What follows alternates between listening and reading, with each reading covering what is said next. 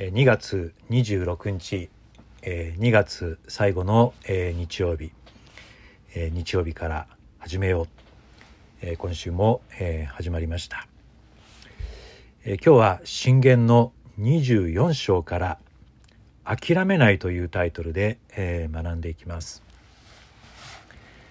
この2月ちょうど私たちの周りでは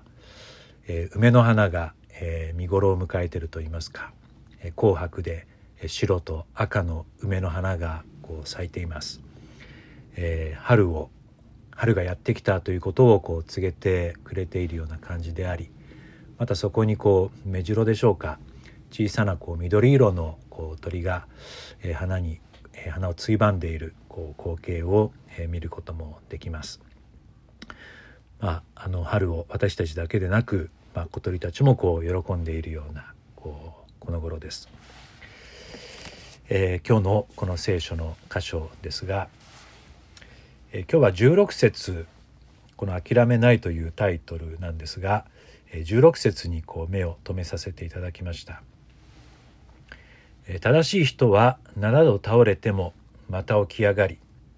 悪しき者は災いでつまずくからだ正しい人は7度倒れてもまた起き上がりとあります。この正しい人であればまたこう起き上がることができる、えー、また新たなこうスタートを切ることができる。まあこの日曜日から始めようもまさに、えー、そのこととこう重なるんですけども聖書は常にこう明日がある。希望がある、えー、また朝はやってくる。また春はやってくる、まあ、そのことをこう教えてくれている本であり、えー、まあ言葉はこう違うかもしれませんけども7度倒れてもまた起き上がる、えー、これはダルマの教えといいますか、えー、七転び八起きという言葉がありますけども、えー、まさに、えー、そのことをこう聖書も教えてくれています。ではこの何を諦めないのかこの24章全体から今日は特にこう2つのことを諦めないようにっていうことを学んでみたいと思います。一つはこう平和と言ったらいいでしょうか。私たちの身近なこう人間関係が平和であることを求めていくそれをこう諦めないように、えー、そのことが17節の言葉です。あなたの敵が倒れる時喜んではならない。彼がつまずく時心躍らせてはならない。主がそれを見て心を痛め彼への怒りをやめられるといけない。まあ、すごいことが18節には、まあ、その理由が書いてあるわけですけども、えー、敵が倒れる時喜んではならないと私たちはこう逆にこう敵であればこう喜んでしまうような心が湧いてしまうわけですけども、えー、この、うん、敵のことを私たちは思いやるように、まあ、そんなことをこう教えてくれています。えー、もう一つ29節にも「彼が私にしたように私も彼にしよう」彼の行いに応じて仕返しをしようと言ってはならない。彼が私にしたように私も彼にしよう、まあ、仕返しをしようと、まあ、この敵といいますか、まあ、いろんな方が私たちの周りにはいて、えー、何かこう悪口をこう言ってきたり、えー、傷つけられてしまうようなあことを置いて、えー、受け止めたりすることがあるわけですが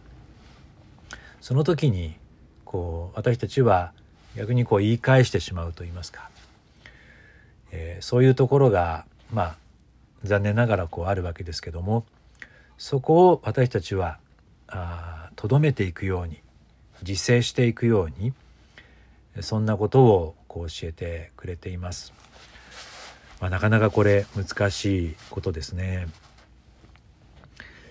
えー、新約聖書の方でも言葉は違うんですが、え敵に対してこんなことを具体的に、え教えてくれているところがあります。まあ、ローマローマ人への手紙というところですが「愛する者たち自分で復讐してはいけません。神の怒りに委ねなさい。こう書かれているからです。復讐は私のもの、私が報復する。主はそう言われます。次のようにも書かれています。もしあなたの敵が飢えているなら食べさせ、乾いているなら飲ませよ。なぜなら、こうしてあなたは彼の頭上に燃える炭火を積むことになるからだ。悪に負けてはいけません。むしろ善をもって悪に打ち勝ちなさい。という言葉です。イエス様ご自身もこう敵を愛しなさい、えー、右の方を打たれたら左の方も出しなさいという言葉もこう言われているんですがこの仕返しはこう神様がすることなんだとここで教えています。先ほどの箇所も、えー、主がそれを見て心を痛め彼の怒りをやめられるといけないという、まあ、そういうこう理由が書かれてあるわけですがそこにいつもこう神の存在を私たちは考えていくといいますか2人だけのこう人間関係のことでなくそこのこう第三者と言ったらいいでしょうか。そのそばで神が私たちを見てまた私たちのことをこう成敗してくれるというかあ裁いてくれると言いますか、えー、そういう方がいるから、えー、何かされても神様に全てをお任せしていくようにそしてその人のことをこの愛するようにあるいは祈るように、まあ、祝福するようにということをこう教えてくれています。えー、けどこれこう聖書を、まあ、教えていただいてもやっぱり失敗してしまうと言いますか忘れてしまうことも多いですしついついこの感情の方が激高して、えー、なかなかこの、えー、体がついていかないと言いますかねそういうことをこう私たちは経験します。けども私たちこの聖書の言葉に帰ってまあこの言葉を私たちが追い求めてそうなれるようにまた私たちを変えていく。まあ忍耐していく。我慢していく。その時に、うん、かえってやはり私たちの心もすっきりすると言いますか穏やかになれるって言いますかね。仕返しをしようと言いますか。なんかそれがこうすっきりするように思うんですけどやはり何かどっか心の片隅ではもやもやとしたものが残ると言いますか、まあ、冷たいもの。自分の嫌なところをこう見せつけられるようなあこともあるかと思います。ですので本来私たち敵を愛するっていうことは自分にとっても精神衛生上というか、えー、気持ちの上でもと言いますか非常にこう落ち着くというか穏やかになれるそんなことを体験することもあるかと思います。でイエス様がこの世界に来られて、まあ、その33年の生涯を通じて最後は十字架の上で死んでいかれるんですが、えー、その生涯を通じてこのことを教えてくれて、えー、いたと言いますかお手本を示してくれたというふうにもこう言えます。失敗してもそれをまた諦めないようにそのことを常に、えー、教えてくれているように思いますが、えー、私たちの身近な人間関係今一度どうでしょうか？あの人に対してこの人に対していろんなわだかまりこだわりっていうものがまだまだこう残ってはいないでしょうか？けどそれを私たち諦めずにやはりまずはその人のために祈る祝福を願うことから始めてみてはどうでしょうか？だんだんと私たちその諦めずにいれば変わっていく、えー、それは自分自身が。そして相手もそんなことをこう見せていただくことが、えー、できるんだろうと思います。まずそのことを進めてくれています。もう一つは、うん、事前と言ったらいいでしょうか、まあ、困っている人を助けるように、まあ、このことを諦めないように、えー、それをこう教えてくれています、え、11節のとこです。死に渡されるために捕らえられたものを救い出し、えー、殺されようとしてよろめき歩く者を助け出せ。死に渡されるために捕らえられたものを救い出し殺されようとしてよろめき歩く者を助け出せ。あなたがそのことを知らなかったと言っても人の心を評価する方はそれを見抜いておられないだろうか。あなたの魂を見守る方はそれをご存じないだろうか。ここで死に渡されるために捕らえられたもの。なんかこう戦争、まあ、今ロシアとウクライナの戦争がありますがそんなことをこう思い浮かべる。ですね殺されようとしてよろめき歩くものともあります。今一度こう私たちも実際にこう争っている、えー、人たちがこの時代に、えー、遠くでといいますか離れたいとところで、えー、あるということをもう少し私たち、知る努力をしていくことが大切なんだろうと思います。そして知ることを通じてだんだんと何が今自分にできるんだろうかっていうそういう行動にもこうつながってい、えー、くんだろうと思います。またこう戦争の中にある人だけでなくやはりいろいろ困窮している人たちは私たちのこの身近なところにもたくさんいると思います。えーまあ、子どもの虐待幼児の虐待ということもよく、えー、新聞報道ニュースで見聞きすることですが本当にごくごく身近なところにいろんな問題で困っている皆さんがいるんだろうと思いますがいつしか私たち自分のことあるいは自分の家族だけのことにとどまってしまい周りの人たちのことを見たり聞いたりすることを何て言うんですか？避けてると言いますか？逃げてると言いますか、えー、なるべくこう見ないように聞かないようにしているようなところがもしかしたらあるかもしれません。そこを私たち少しずつ諦めずにこれも変えていくと言いますか。まずは知ることまあ挨拶をすること、えー、話を聞いてあげることいろんなことにこう関心を持って私たちが近づいていくことそんなことをこう始めていくように促してくれているように思います。え私たちこう日本人というのはうん意外とこう閉鎖的と言いますか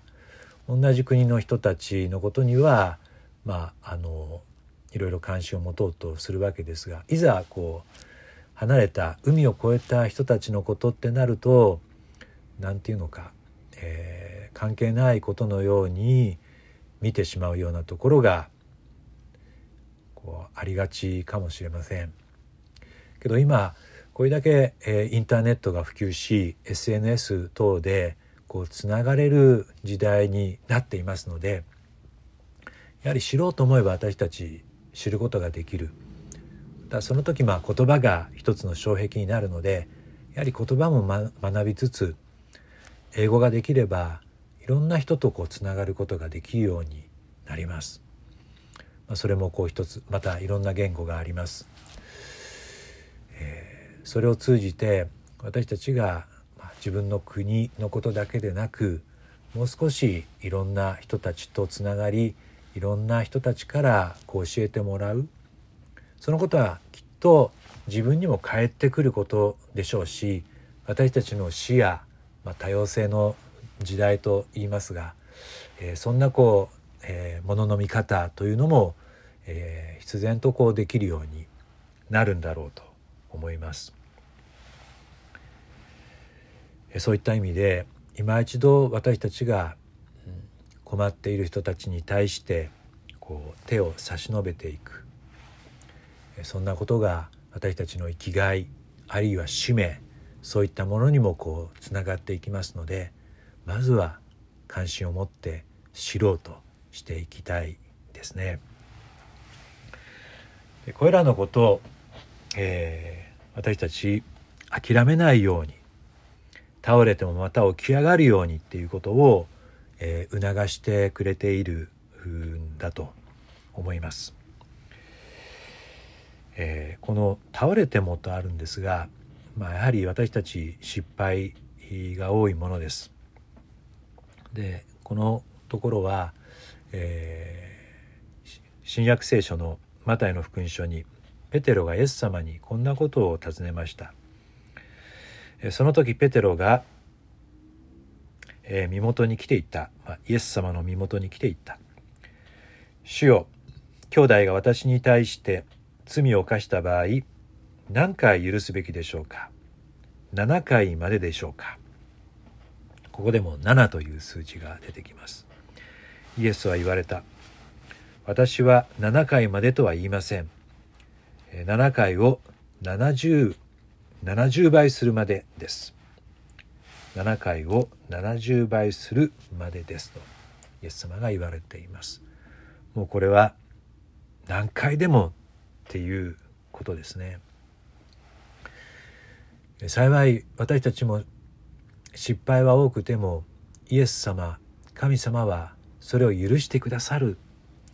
そういう大きな太っ腹といいますか、えー、愛で私たちをこう迎え入れてくれていると言いますか愛情を注いでくださっているんだと聖書を教えてくれています、えー、そのことを私たちそのままこう受け止めていきたいと言いますかね。ありがとう感謝して。ですので、そういう何度何度も何度あってもこう許してくれる。また希望を持ってくれる。そんな方の愛を私たち、